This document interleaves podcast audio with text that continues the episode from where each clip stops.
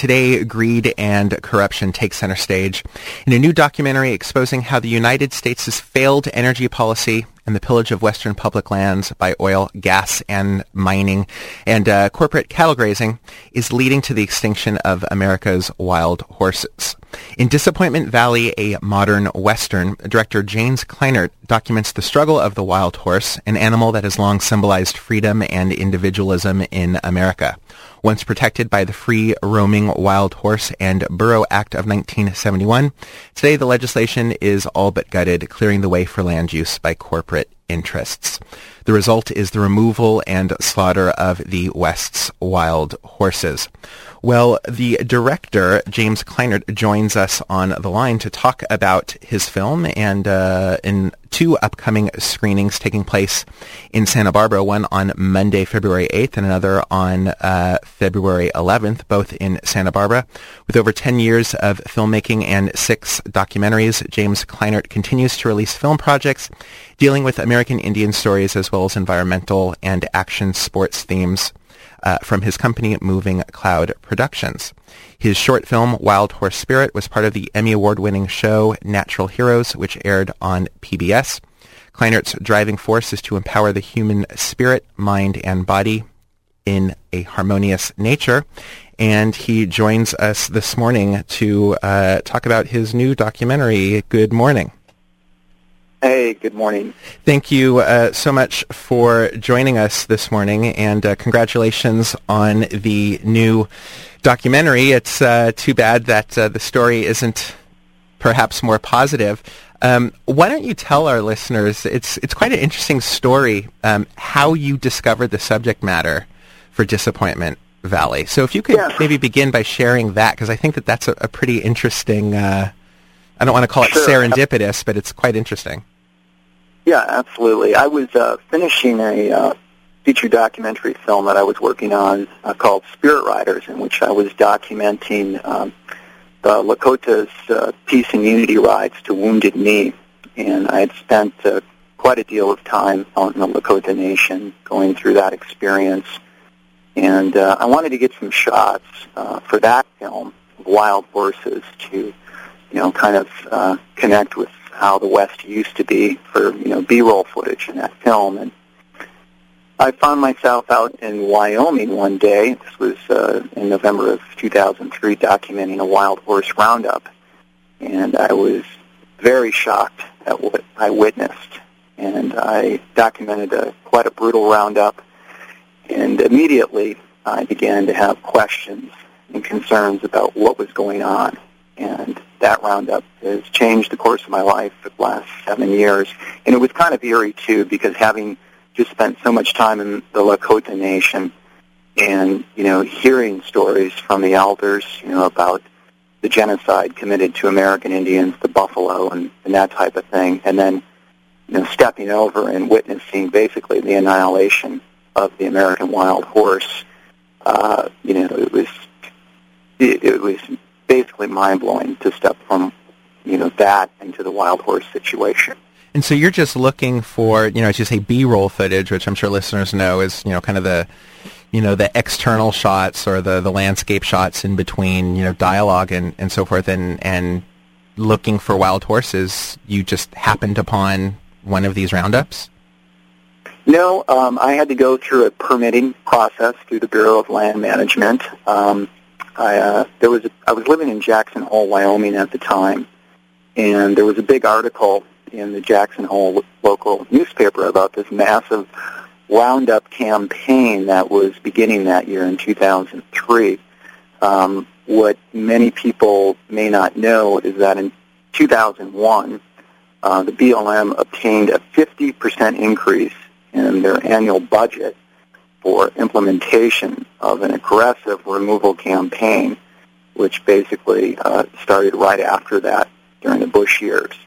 And we've seen that continue on, you know, to present day right now. Uh, currently, as we sit here and are talking about this, the Calico Complex, so uh, herd management area up in northern Nevada, is under siege by the BLM right now. They've killed, I believe, over 40 horses in the last couple weeks in the roundup. Um, they're basically they want to get rid of them up there because they are putting in what is called as the Ruby pipeline. It's a three billion dollar project uh, running natural gas from Wyoming and uh, northwest Colorado through Utah, uh, Nevada, uh, and uh, up into Oregon, and that's that's kind of the heart of wild horse country you know, in the United States. Mm. And uh, we're seeing uh, basically when these big companies come in and extract, they have to uh, make it through the environmental impact statement. And if you have a wildlife species that's out there, it slows things down. So what we're seeing is, is you know, these corporations combined with the BLM, they're getting out front of the environmental impact statement trying to get rid of the horses before they have to go through this, this filing and permitting process. Um, so, so yeah, it's, it's, it's almost it's almost literally the the wagon drawing the horse. I mean, they're trying to get rid of the problem before the corporate interests have to state what the impact on the horses is going to be. If there are no horses, then there's no need to talk about the impact. Is that what you're suggesting? Well, yeah, that's one thing that we're seeing is, you know, if you can eliminate problems before they become problems, um, yeah, then it, it, it makes, uh, you know, their campaign of extraction and, uh, you know, these types of things much easier uh, than if if the animals are there when they file for the environmental impact statement. We're speaking with James Kleinert. He is the director of Disappointment Valley, a modern western. We're talking about the uh, roundup and uh, extermination of uh, America's wild horses by uh, the Bureau of Land Management or the, the BLM. Let's give our listeners a bit of uh, historical background so so we could see how we got to the place that we are. Um, so. Uh, in the intro, we talked about the free roaming wild horse and uh, it, it's Burro, right? I'm pronouncing it right. Whenever I see the two R's, I get confused. The Burro Act of 1971. Yeah. Um, I guess it's all my, my years of taking Spanish classes. But uh, so, uh, what was the Act's intent uh, back in 1971, and what's happened to the Act since then? Well, you know, back in 1971, uh, more letters poured into Congress over the threat to our nation's wild horses uh, more than any other letter-writing campaign in the history of the United States except for the Vietnam War. And uh, Congress unanimously passed the Wild Free Roaming Horse and Burro Act, declaring wild horses and burros are living symbols of the historic and pioneer spirit of the West and that they contribute to the diversity of life forms within the nation and enrich the lives of the American people. Um, you know, so they, they saw them as a symbol of of you know our freedoms, uh, history of the West, um, and you know it was it was a beautiful thing to see that past back in those days. Prior to that, horses were being hunted for their meat; uh, they were non-protected. You know, these are the creatures that this country that you know their backs this country was built upon, and um, you know now we we jump ahead uh, to where we are today, and uh, as I think you're you're aware, uh, Jared, uh, uh, Senator Burns slipped a rider into the 2005 federal appropriations bill uh, without an opportunity for review from members of Congress. And uh, what his rider did is it completely eviscerated that entire act of Congress, and it uh, took away a, a lot of the protection that was given to our free-roaming wild horses and burros. And so, whose interests, uh, you know, which corporate interests does uh, the Burns bill serve? Well, you know, it it, it is a number of things. Um, there is roughly about 8 million cattle that graze on public lands in the American West. Um, if you remove horses, then that opens up uh, land for cattle grazing. But what we're seeing, though, is they'll let the cattle grazers go in but five, ten years down the road, are those cattle still there? Or have they been removed for overgrazing or, or something like that? And then who's there then? And it's usually the extractive industries, which is oil, gas, mining. And uh, to give you an example, um, Disappointment Valley is actually a geographic location. It's where, where I shot this film in southwest Colorado. And um, we did a very good job of documenting that herd and then removed over two-thirds of the herd. And eight months after they removed two-thirds of the herd, they put in over 120 uranium mining claims by foreign investors. Um, so, you know, we're, we're seeing kind of the rape and pillaging of our public lands for, you know, big corporations. Many of these corporations are foreign owned. Hmm. You know, one of the things that, that to me is just so striking is, um, and I think I put this in some of our email exchanges, but that it, it seems almost inconceivable that an act uh, like uh, titled "The Free Roaming Wild Horse and Burro Act" would be able to pass Congress today, or even in the past decade. It's it it's so interesting that a bill like that was able to pass. What was it during the, during the Nixon administration, and uh, the film almost shows not just you know as you say it's it's not just about the horses. Uh, it, it's kind of there are broader themes that the, the, the film raises. Could you talk about those? Yeah, you know, uh, the film is, you know, it's really a documentation of, of what is happening to the American West, especially in the last, you know, eight, nine, ten years. Um, and also we have a historical part of the film where we flash back to uh, how the horse was integral in, you know, creating this country from both uh, a Native American perspective and, you know, the first ranchers and pioneers uh, all the way up through present time. Um, you know, um, to, you know, talk a little bit more about, you know, the significance of that act and how it probably wouldn't happen today, um, you know, because there's uh, you had mentioned it before about the, the energy policy. You know, we have a failed energy policy in this country uh, because we import so much foreign oil because we haven't gone to, to solar, to wind, to, you know, these other alternative energies. So now we're looking to the American West um, to supply a lot of these needs.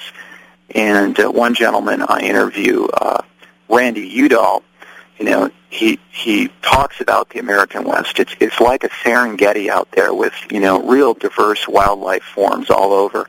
But most people don't know this. They haven't visited a lot of these remote public lands. They go on scene, and uh, he raises uh, the question. He's like, "What are we going to have in 20 or 30 or 40 years from now?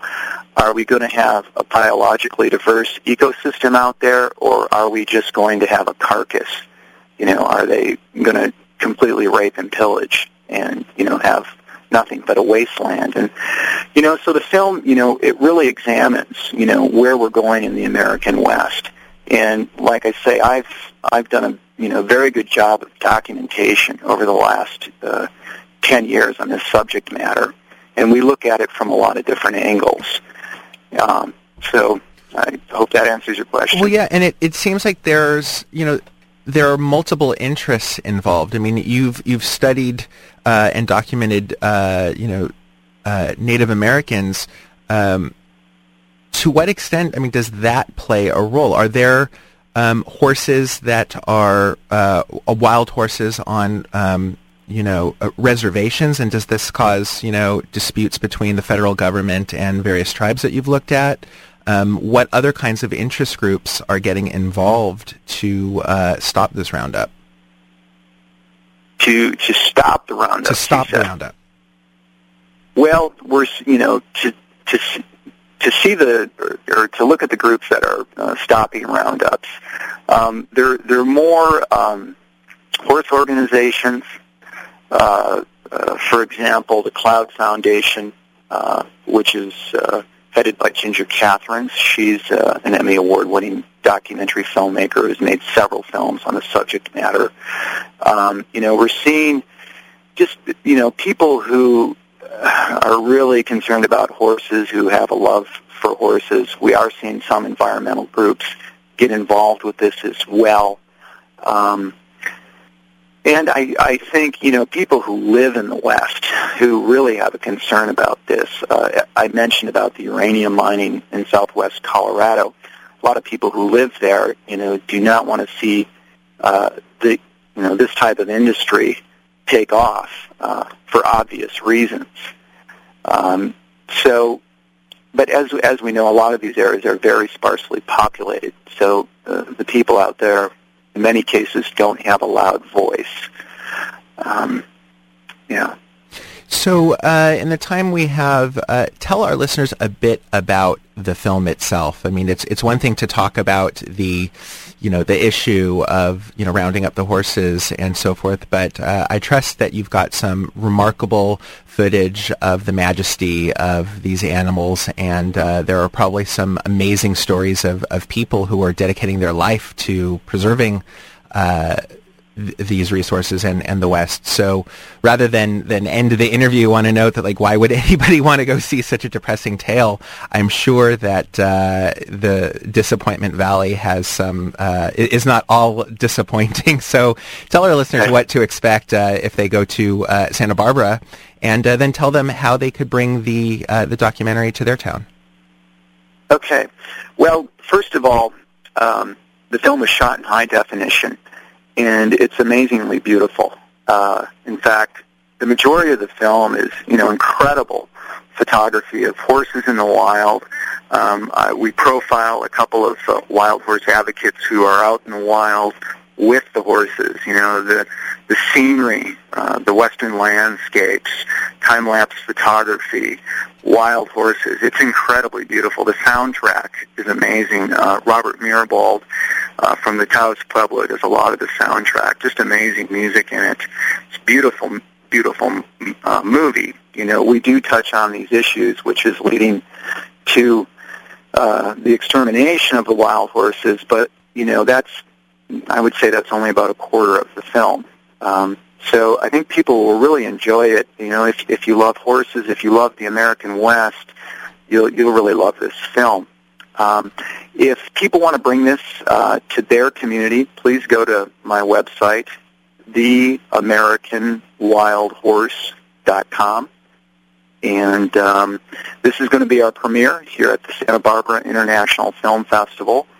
And uh, hopefully it'll be going to other festivals. And uh, it would be great if it got picked up by a mainstream distributor so the masses of Americans could see this and take action to write their congressmen and senators and call President Obama and demand a moratorium on all roundups and removals of Americans America's wild horses until, you know, Congress and the Senate can really evaluate the situation and make some good sound decisions regarding our wild horses and public lands. Great. And finally, if you can, uh, just tell our listeners a bit about Traveler. well, Traveler is this amazingly beautiful, majestic monarch band stallion that uh, lives in Disappointment Valley. And in the summer of 2007, we documented Traveler living peacefully and happily with his family and then comes along the Bureau of Land Management and their hired contractors, and they do a uh, very hostile roundup of Traveler and his family. And Traveler is removed to one of the short-term processing facilities. So, um, you know, we see this beautiful herd dynamic family unit that is completely broken apart, and Traveler is taken away. Um, a lot of activists, people concerned for Traveler got involved, and um, you know a lot of action was taken to uh, get uh, Traveler returned to Disappointment Valley, and you know prevent him from going to long-term holding, or worse, possibly slaughter. And that's where I'm going to leave it. We're, we follow Traveler's story and what happens to him. The film is Disappointment Valley, a modern western. It is uh, premiering uh, Monday, uh, February 8th, and Thursday, February 11th in Santa Barbara. On Thursday, the uh, the viewing will be followed with a question and answer with Dr. Elliot Katz, the founder of In Defense of Animals.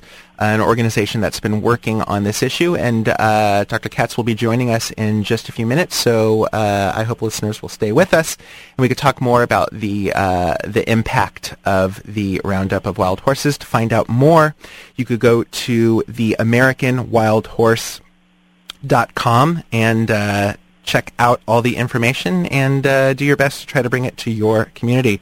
Uh, James Kleinert, I want to thank you so much for joining us this morning, and uh, good luck with the film. Thank you so much, Jared, and uh, hope people can see this very important film and take action and save our wild horses and our public lands. Me too. Take care.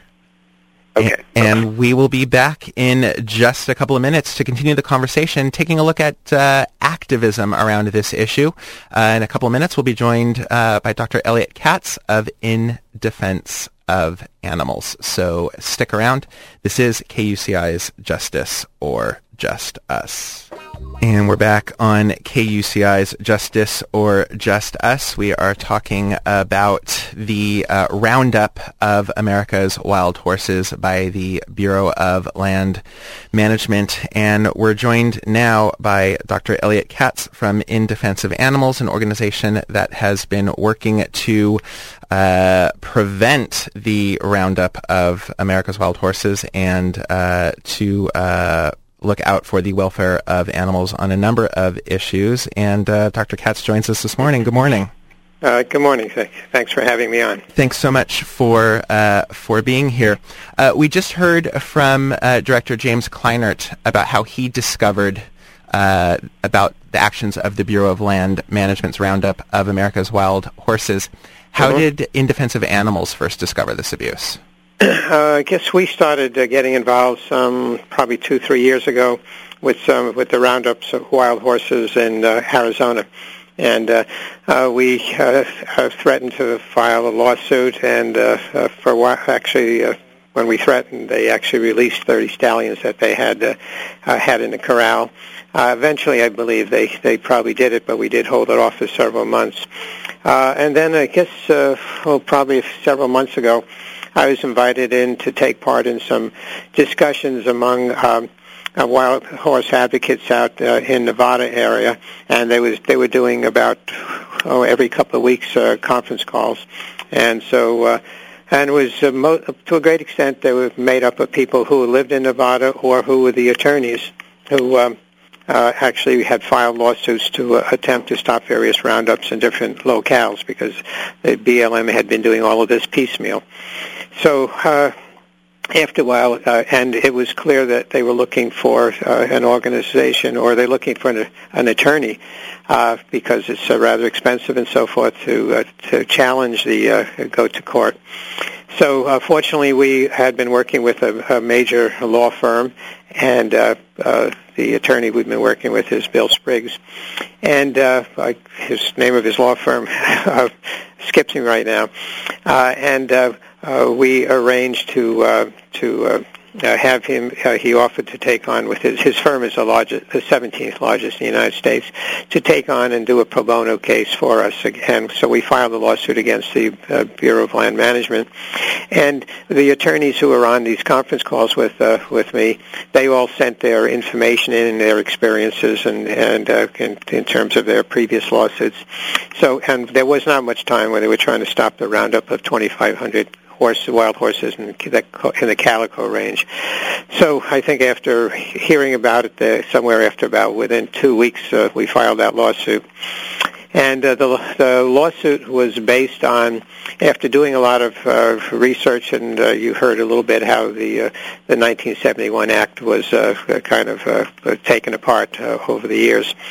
Uh, but it was determined that the roundups themselves would actually be considered illegal because uh, the uh, uh, the roundups are required to be done uh, on the land itself, and so we challenged it in the courts. We actually asked for a temporary restraining order, which we did uh, not get, but the judge actually uh, kept the case going and uh, indicated that he felt we were in the right but and he asked the BLM. He didn't force them. He asked them if they would not if they would stop the roundup. And unfortunately, they they they are determined to move the wild the wild horses uh, for the most part out of those lands. And you heard the reasons why in there with the earlier speaker. Uh, so uh, we the, we have the lawsuit is ongoing. Uh, it's going to be heard again by the judge uh, probably within the next uh, two or three weeks. Um, and uh, uh, and so there's a couple of elements. One that the roundups are illegal, and the other factor is that putting them into these holding uh, corrals, uh, uh, holding areas, uh, which is cr- kind of cruel and inhumane. I mean, here you take you've got these beautiful animals that are used to uh, being with the, in their families, uh, moving around, and all of a sudden they're put into these small corrals, and uh, and it's uh, separate them from their uh, families. They separate them according to sexes, and then they uh, will either uh, give injections to some, or or anyway, it's a mess. They just break the whole thing up, making it almost impossible for them to be ever returned back into the wild state.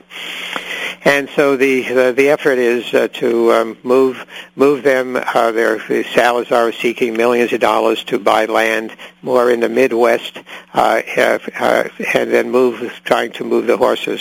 Uh, a few months back, he said that. Uh, uh, uh, he would have to uh, start killing them because they didn't have enough money to take care of. They got about thirty-five thousand that they rounded up, and he was saying uh, that they uh, didn't have the money to uh, feed the horses. So in, instead of saying, "Okay, we're going to put a hold in a moratorium on collecting more," that after they don't have enough money with the current uh, Obama uh, you know, where we're in with the state of the economy, they still have been collecting thousands more, even though they said if, a couple of months back they didn't have the money to feed the ones they had. I mean, the the it's a, this is a, just a totally boondoggle. It's a it's a repeat of what was done to the Native Americans when they gave them when they broke uh, uh, uh, they broke treaties with them. They discover something on the reservations where they gave them, and then they move them off of those. I mean, it's the same situation over and over again. That's what's been what our government oftentimes does with uh, minorities or uh, uh, individuals who can't represent their interests and it's going on in this case with the wild horses, which which symbolizes freedom and and uh, free spirit, and they're rounding them up, breaking their spirits, and uh, on some levels, probably breaking the spirits of a great many people who who uh, wanted to see and were promised the American public were promised that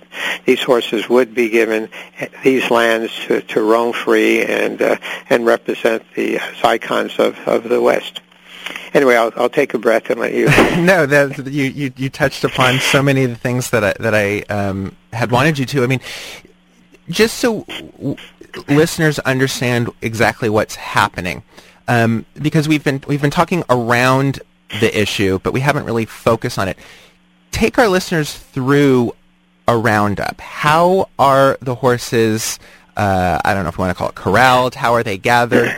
Um, you know, and some and, and, and some and, people some people call these uh, uh, these uh, uh, corrals they're rather large corrals because they're bringing in hundreds or thousands of horses. Um, uh, they uh, some people call them internment camps, uh, as was done to uh, uh, the Japanese uh, during World War II. Some people have much stronger uh, uh, descriptions of it. The, what they do is uh, they go out and they use helicopters and uh, to round up the horses, and that in itself is terrifying to the horses. So the helicopters chase the horses. Uh, they chase them usually sometimes over 10 miles of rough dangerous terrain, sometimes icy terrain in the wintertime. And so animals fall. Uh, there's injuries. Uh, the latest, right now, from the latest roundups over the past few weeks, uh, there's 20, approximately 23 to 26 horses have died uh, and uh, another approximately a little bit more than 20 have, uh, have aborted uh, when uh, because of the stress on them. They were pregnant and they aborted uh, their fetuses uh, once they got into the corrals. I mean, it's it, we've been documenting uh, it. We've been uh, having uh, getting uh, planes to fly over with video and having people in there with video cameras documenting all the cruelty that's going on. Um, but you know, the uh, public hasn't seen it, and uh, there's so many other tragedies that have uh, overshadowed us, such as the Haiti situation, uh, that it, it's not getting obviously the play that's necessary to really uh, uh, get the public to be uh, to realize just how cruel, inhumane, stupid, waste of tax dollars, everything you can put on it. And it, unfortunately, it is the admin, uh, uh, it is the Obama administration. They're the one who hired, uh, who brought in as the, the uh, Ken uh, Salazar, who's a cattleman, uh, who's, who's who's doing this whole thing, as you heard earlier, to to take off the wild horses, put put cattle on there, and then eventually uh, the cattle sometimes are taken off to so for mining or gas uh, drilling interests or various other things. So it's a uh, it's it's it's the worst of the worst of, of whether from the Nixon administration or, or any other administration that has been devious and misrepresenting the truth and basically lying to the public. The BLM goes on record saying there's really not a nece- uh, an extreme necess- necessity to do this now, but yet they keep doing it, and they they indicate that the horses are starving and uh, they're doing it for the sake of the horses, and nothing could be a bigger lie. I mean, it's just lie, lie, lie, and I think many people are, are at this point know that our, our government does tend to lie to us, and uh, it's uh, it's a shame. Uh, but in this case, it's so blatant. Uh, uh, uh, and I'm a veterinarian, and I've seen the videos, I've seen the roundups, uh, by, you know, that we've uh, documented, and well, and we it's, should, it's it's hideous. And we should let listeners know that they could see some of the video at. Uh, IDA USA, that's In Defense of Animals USA.org. You know, it's interesting because I was looking at, at some of the clips uh, yesterday, and uh, certainly my colleagues and friends are, are accustomed to me sending uh, you know, undercover investigations of, uh, you know, egg, uh, you know, egg farms or dairy or, or, or whatnot, and they're they're used to seeing, uh, well, you know, the worst of the worst. And when we were viewing the the roundups, you don't have the kind of um, gore, if you will, that uh, some of these other video clips yeah. have, and yet it's equally disturbing. You've got a horse that you see just seconds before in this clip running free, now being caged is the only way to, to put it in uh, in a metal box, and the horse has has no. I mean, if anyone's claustrophobic, I mean, forget about it, right? The horse has no clue why it's being contained in this thing, and it's kicking and bucking for, you know, for life just to get out of this thing. Yeah, there's one horse uh, uh, we named him Freedom. It's a black stallion.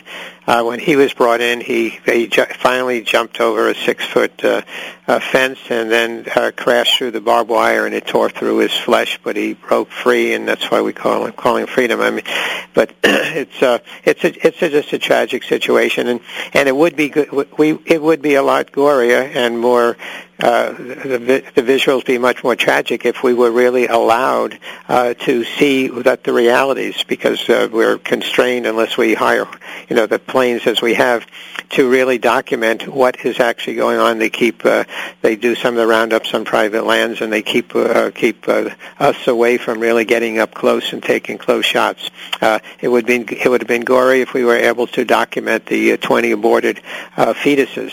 Uh, you know that that would have been very shocking. Um, so uh, so it's uh, it's difficult because they're doing everything they can to uh, they initially said yes we could uh, uh, first they said no then we said we have a right to see it. Then they said okay you can come and see it this one time and we refused. And say no not one time. When you're going to make it look like everything's fine we want to see it every day. So it's, and so they've much, done everything they, they've done everything they can to to keep the horrors away from the public. Right and so much for uh, a new era of transparency in the federal government of course Oh yeah, yeah. It's about as untransparent and about as uh, as as uh, misrepresenting the truth. And and this this is who was hired on by Obama. I mean, he's he's doing uh, trying to do some good things for the uh, uh, for uh, for uh, the human population, uh, but when it comes to uh, the other species, in this case the horses or other species, he's a disaster. Well, let's open up the discussion a little bit and uh, see how uh, this issue fits in with some of the larger issues that uh, IDA focuses on. Uh, you know, this seems like it's part of a pattern of animals being treated as uh, whether it's commodities or just non sentient entities. You know, talk about yeah. our talk about human animal relations and what we need to do to to recognize the worth of animals. Well, the one one thing we uh, we have a campaign, and it's called the Guardian Campaign, to for people to no longer uh, think and act as the, in this case, with our animal companions, since millions and millions of people have dogs and cats, to not think of them as commodities and property and uh, objects and things, uh, and. Uh, uh, and so uh, we're urging people to think and act uh, as the guardians, the protectors of their animals, and no longer use the term owner. And at this point, 17 cities, including uh, San Jose, San Francisco, St. Louis, Bloomington, Indiana, and Boulder, Colorado, uh, that have uh, actually included the term in their animal-related ordinances uh, because they see they've seen the, the the Board of Supervisors or City Councils have seen the value in changing that paradigm. Because until we we recognize that we are one species among many, uh, it's sort of like, uh, in quotes, the, the Caucasians, or we call them white people now, uh, recognize that there was that there was people of other value that had uh, different colored skins, and they shouldn't be kept as slaves, or, or women because they're different sexes shouldn't be kept as the property of their husbands. So this is another. This is one more of those uh, of a, uh, some levels of civil rights problem is that to see and and recognize that other species deserve to be treated with respect and dignity, and not not just thought of as only resources or property to be done with whatever one wants. Uh, and that's that's it's important if we for from my perspective as a veterinarian as an animal activist now for God over 20, 20 close to 30 years that uh, that we're on some level spitting in the wind putting band-aid cures on until we really get the public to start thinking of other species as more than just as I say resources property, objects, or things for the benefit of the human species. So tell our listeners about uh, In Defense of Animals. Give give an overview of your organization and what are some of the key campaigns right now that you're you're working on besides you know uh, the change, uh, change, changing the garden, changing the paradigm of how we relate to other species. Yeah. Yeah. Uh, well, obviously, we we touch on all of the various uh, areas where animals are so terribly exploited uh, by corporations or by the government, and that ranges from what takes what how they're uh, so severely and cruelly treated in, in research laboratories or in fur farms or, or in factory farms or in the circuses or in the zoos. So we've we've been the leading uh, organization about exposing how uh, elephants in zoos have suffered so terribly for foot uh, ending up with foot rot and a severe arthritis and then going crippled and, and had lying down and not getting up and the zoo saying, oh, I guess they died of heart failure rather than uh, having to been on small areas of concrete for years and getting their feet to rot out. Uh, so, you know, it's every one of those uh, uh, uh businesses, corporations, or in the government agencies tend to misre- misrepresent the realities, and, and the public, you know, for the most part, they're, uh, they're, they're most of the time, unfortunately, willing to accept the uh, rationalizations of uh, uh, of the uh, corporations or governments who do these things. We uh, we we also have a chimpanzee sanctuary. chimpanzee sanctuary in Cameroon, Africa, where there's uh, close to 70 baby and adult chimpanzees they're all orphans of the bushmeat trade there, and we're trying to stop the, working with people like Jane Goodall, trying to stop the killing, uh, uh, the, the cutting down of the forests and uh, and the killing of the chimpanzees. Uh, and the bushmeat traders, of, of there's still people who are in certain parts of the world enjoy eating uh, wildlife such as chimpanzees and so forth. So we have that.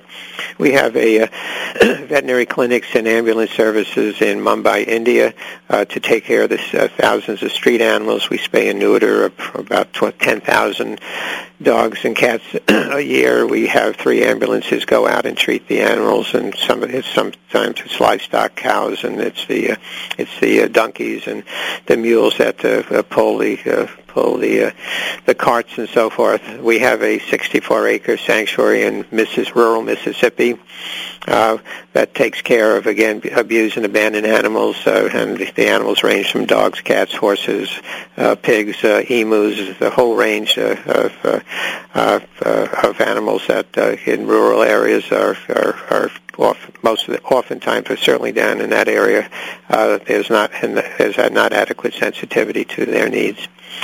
And so that uh, that is uh, we have uh, staff around the country. We have an office up in uh, Portland. We have uh, our, our main offices in uh, uh, uh, central San Rafael.